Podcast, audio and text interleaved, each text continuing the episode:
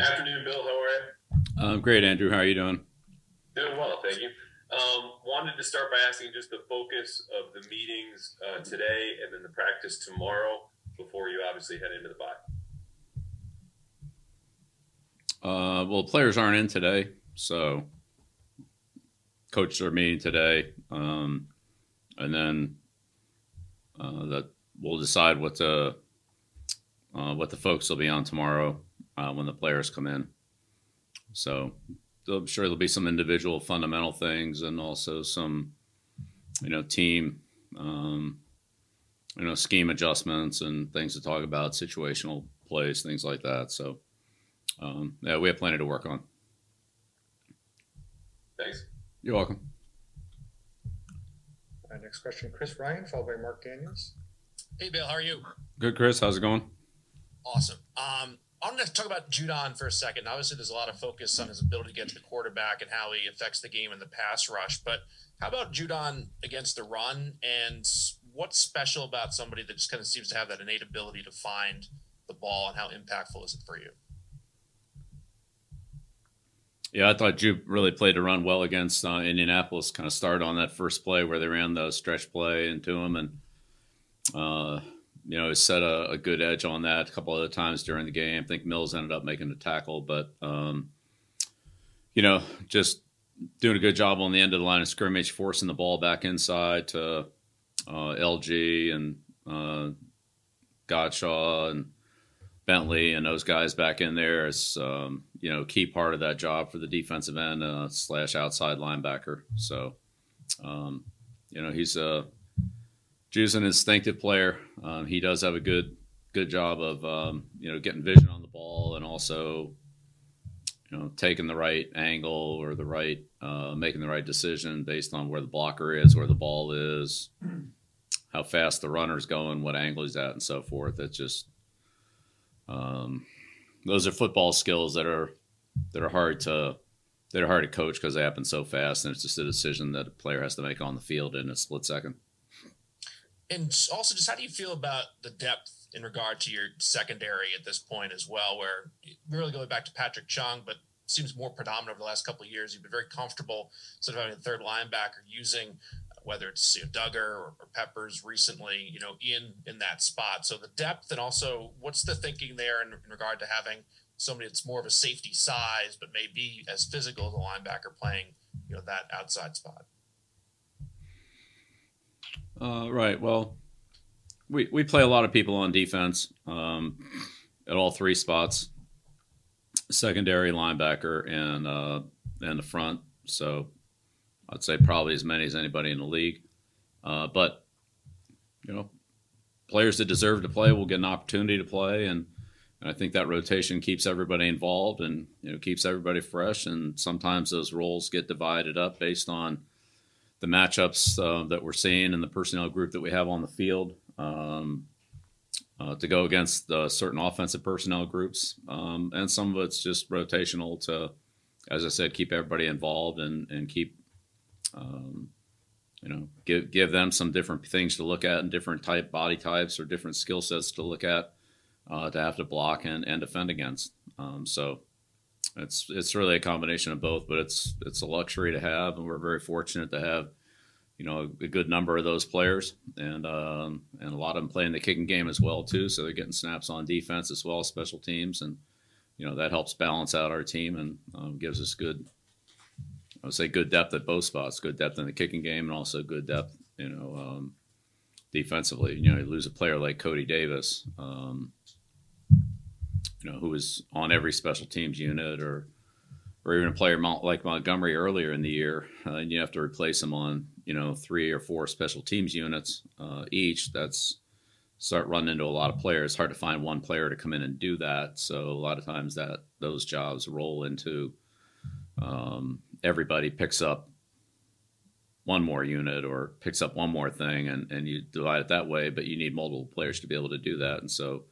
Um, You know, we've we've kind of been able to manage that. Uh, so that's, again, the depth in those units really help us out. Thank you. Yeah, you're welcome. Next question, Mark Daniels, followed by Zach Cox. Hey, Bill. Um, I wanted to ask you something about Sunday. I know after the game, several offensive players noticed that um, Shaquille Leonard was calling out some of their plays before the snap. And I was wondering, when you went back and watched, is that a result of any tells, or did you notice any tells that any of your players maybe had before the snap that would lead to a player like Leonard sort of knowing what was going to happen? And is there anything as a coaching staff you all can do to prevent that? Yeah, we uh, so uh, right, Mark. We we definitely want to prevent that. Um, yeah, I thought that there were uh, two or three plays for sure that uh, Leonard uh, really. Uh, you know, got a big jump on uh, and and stopped us basically uh, on those plays. Um, you know, Mosley Mosley got a couple of those. Uh, you know, a couple of weeks ago in the Jets game, looked like Mosley, you know, almost looked like he heard the play in the huddle. Um, he was on it so fast, and and Leonard had a couple like that too. So whether that's um, you know something we were giving away or just something that that. Uh, you know, he anticipated based on whatever the uh, whatever the keys were that he might have picked up. Um, you know, we certainly want to try to prevent that, but I, I thought that that definitely Leonard for sure did it, and Mosley I thought had had a couple plays like that as well. So, uh, but you know, that's what good defensive players do, and um, they anticipate things, and they are able to uh, sometimes get a read on. on uh, what they think is going to happen. Uh, they're not always right, but sometimes they are, and they can certainly make you look bad offensively. But, you know, as an offense, you always want to be balanced and and try not to uh, give things away uh, to the point where you don't have something complimentary that goes with them. So, um, you know, that's that's kind of the, the game within the game there. Obviously, if If a player or a team is stopping one thing, you if you have something complimentary to go to, then you can offset that. So um, we've certainly had had that situation, you know, come up as well too, where we're able to take advantage of uh, whether it was a player thinking he knew what the play was, or the defense trying to play a certain play but not defend another play. Uh, you have to kind of strike that balance. Um, so that's yeah, that's what it looked like to me too. Thank you. Uh, next question, Zach Cox, followed by Bob Sosi. Bill, as we reach the uh, the halfway point here, how would you characterize the way that this rookie class uh, has performed uh, and developed as a whole so far? Uh, I think our rookie class has been, um, you know, attentive. Uh, they've tried to, I think, really learn and and uh, be coachable and and take the information and instruction that they've gotten from their uh, coaches and and also from their teammates. Um, but have a long way to go, as you said. We're kind of around the halfway point of the regular season. When you take a look and pile the preseason and training camp and all that onto it. Um, We're we're well past that. That's these guys have played a lot of football, and um, and they have improved. But um, of course, the biggest the biggest games are yet to come, and and uh, there'll be more challenges and more difficult challenges uh, going forward than what they've had already. So, how good they are or aren't, or how well they respond or don't respond.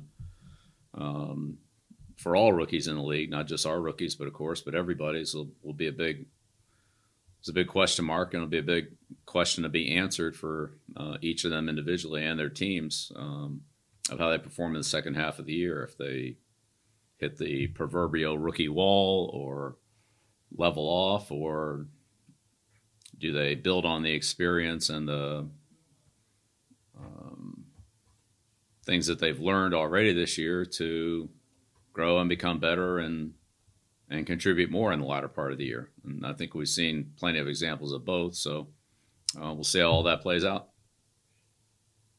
Thank you. You're welcome. All right, next question, Bob Sosi, followed by Dakota Randall. Good afternoon, Bill. Hi, Bob. Hey, Bill, uh, obviously last weekend uh, you had uh, words about the military and, and the TAPS program after the game. And I'm curious, this week, you know, Veterans Day coming up, you've coached a player that I know of who finished his N F L career, Jake Beckett, went on to serve uh, in the Army. You have Joe Cardona, who is a reservist now, but has been an active duty officer as well, maybe again. Uh, you also have Mal- Malcolm Perry here for a short time, and he retired from football uh, to go into the service full-time, right? Hopefully to be a Marine Corps officer.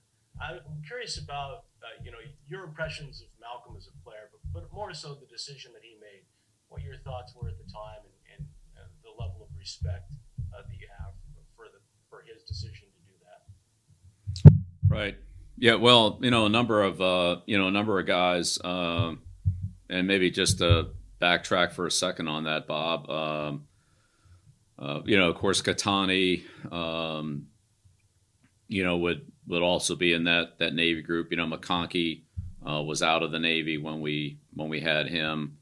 Um, you know, Kyle Eckel, um, Chet Moeller at, at the Giants. But I think, you know, one of the other people in the Malcolm Perry category uh, would be John Stufflebeam. And um, you know, Admiral Stufflebeam uh, played and, and punted at Navy. And then we had him in training camp when I was with the Lions. And um, he was certainly an N F L caliber punter, uh, but he elected to stay in the Navy and went on to um, to serve and rise to the rank of uh, Admiral. And, of course, everybody, um, you know, probably over the age of thirty remembers him from the daily press briefings that he gave with the post nine eleven um, press conferences.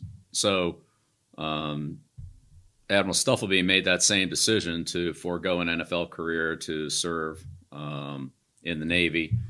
Um, I spent a lot of time with Pat Tillman uh, when he came out in uh, whatever year that was, ninety-eight, ninety-eight, ninety-nine, somewhere in there. Uh, down to Arizona State, and he ultimately made that same decision uh, to play and then go and and, and Malcolm. So, um, again, I have a tremendous amount of respect for, for all those people and, and for Malcolm. And I had a long, several long conversations with Malcolm uh, prior to his draft um, entry into the draft, and then uh, after uh, he was released from the Dolphins uh, when we, or not really, when we claimed him from the Dolphins, and then when he was here, and then um, you know, the process of him leaving, coming back, and so forth. And so we, we had a number of conversations, and you know, I have a ton of respect for Malcolm and the decision that he made. And um, you know, I, I'm sure he'll be a great teammate and a great um, Marine. And I'm I'm glad he's he's on our side. Glad he's he's defending us, and and you know, he's, he's on our side. So. Um, but yeah, that's, um, you know, obviously a big life decision for Malcolm, and, and one that, you know, I, and, and as an organization, we have total respect and appreciation for, um, but that's, you know, that's, that's real life football. I mean, there's, there's real bullets out there. You know, we, we coach and play a, you know, a great game, but But that, that game is, uh, that's for all the marbles. And so anybody that's, that's in that arena, um, we have the ultimate respect for. And, you know, the Taps families that were at the game last weekend, um, it was very, very touching to greet them and, and to, um, and at least show the appreciation and respect we had for their loved ones. And, and also to see all the military, uh, people out there, uh, even Army, the bands and the, Uh, so forth, all the people that are on the field. Um, you know, in the end, they, they all defend our freedom, and and uh, and we appreciate what they all do. But um, yeah, glad you met. Thanks for asking about Malcolm. That's great. Um, no. Great reference. All right, thanks, Bill. Appreciate the answer. Yeah, you got it. Sure, Bob. And we're going a little long, but we'll try to get three final questions in. I would ask that you just ask one question and no follow up. Uh, we'll go to Dakota Randall, uh, Kyrie Thompson, and Andrew Callahan. Hey, Bill. Um, Ramondre Stevenson lost a fumble in his first game last season, but he hasn't lost one since, and I, I think he's only put the ball on the ground once. Uh, what kind of work have you seen him put in with his ball security, and, and what kind of coaching points have been there from Vinny and last year, I don't know, years? All right, we talk about ball security every day, and um, certainly Ramondre uh, ta- has taken that to heart. His ball security has uh, become very, very good, um, and it's not just the balls that come out. It's really it's it's all the time. It's how the ball is handled and carried, uh, whether the player's running in practice, whether he's getting tackled, or whether he's in the open field, and um, seemingly no one's around him. But we all know in the National Football, if you give the ball, Uh, there's going to be a lot of people after you, and they're going to be coming fast and in a hurry. And um, so ball security is um, at the utmost, at the top of the list. And and um, he's uh, been a great example of, of someone who's improved his ball security, um, you know, tremendously. Takes a lot of pride in it. And, and again, the thing is, you see it every time he touches the ball, not just on game day and not just when somebody's trying to rip it away, but uh, he, he keeps it very secure all the time. And um, it's done a real good job of that. Thank you. Last two questions, Kyrie Thompson and Andrew Kelly. Hey, Coach. Um, you talked about, um, you know, you, you said that you know, think one of Mac Jones' strengths is uh, seeing the field really well, and he talked a bit about not trying to get caught up in what he called false reality. Um, you know, just looking at still frames from tablets and things, and just trying to, to stick to his coaching with what his reads are supposed to be, what's open. How do you feel about, you know, his mental process, how he's seeing things, and uh, you know, just how to keep on building on uh, some of the good things from the past couple of weeks? All right. Well, uh, yeah, the one of the best things we've done uh, in the last couple of weeks is take care of the football. Uh, in the passing game, especially, we've had it stripped out. But in terms of the passing game, um, you know, we've kept the ball from being intercepted and and uh, really from the defense getting their hands on very many of them, and, and that's a good thing. Um, but you know, the quarterback, it's uh, you know, I think that's really a good point about still pictures and where guys are and all that. But it's also uh, where their eyes are and and where their movement is, what direction they're going, and how. Um, you know, how, what, what their, what their body position and posture is at that point in time. Are they getting ready to break forward? Uh, are they still drifting backwards? Are they gaining ground depth backwards, uh, to try to throw over them? Are they coming forward? Uh, so you've got to be careful about throwing in front of them, or you can't throw over them, and, and all things like that. And again, for the quarterback, he's also, you know, has to manage the, the pass rush and, and see around, you know, a bunch of big, big bodies in there that are, you know, six, five, six, six, six, four, whatever, offensive and defensive linemen, and, and to be able to, you know, stay calm with all that's flying around them there, uh, and still get a good, clear visual picture of where the coverage is, where they're going, what they're doing, how fast they're going to get there. So, you know, all that processing takes place in split seconds. And, um, you know, when you talk to quarterbacks that, that really can see that, they do a good job of, as from the sideline, telling you exactly what they saw. Uh, and then you go back and look at it on film, and, and you, you see all the things they talked about, um, where the defense was, where the defenders, how they were positioned, um, where the rush was, if somebody flashed in front of them, if they weren't able to step up because of pressure from the right or left side or whatever it is, and so forth. I mean, those, those guys see a lot and can process a lot. It's really amazing how, how much they can do in, you know, a second, a second and a half, and, and then get the ball out of there. And, and, um, so that's, but that's their job. And that's, that's what they need to do, is see the defense, uh, read the coverage, throw the ball to the, to the right receiver, and manage the timing of the rush, either avoid it or slide to where there's space so they can throw the ball. And it's, like I said, a lot happens in, in those two seconds. Thank you, Coach. You're welcome. Last question, Andrew Kelly. Hey, Phil, understanding every quarterback is different, every play is different. Um, what, if any, are some of the general coaching points for how to play under pressure at that position? Because it looks like the offense has one of the highest sack rates for when players are under pressure across the league. And I know those are some of the negative plays that, you know, maybe Mac has mentioned about improving your early down efficiency.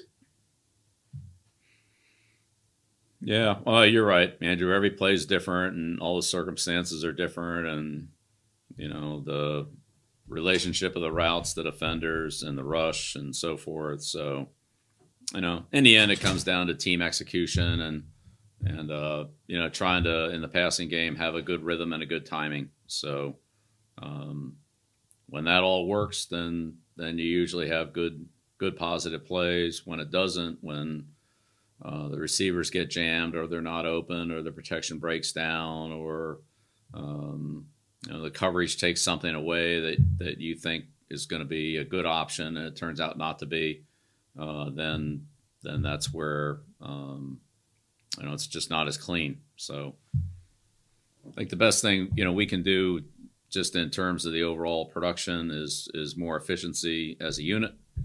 Um, every single person, um, you know, making sure that their execution is is as good as it can be on the play, and then we'll have more positive plays, more positive results, less long yardage, more points, et cetera. So that's kind of the focus for us this week. Thanks. Thank you. Thank you, Coach. Thanks, everyone. Thank you.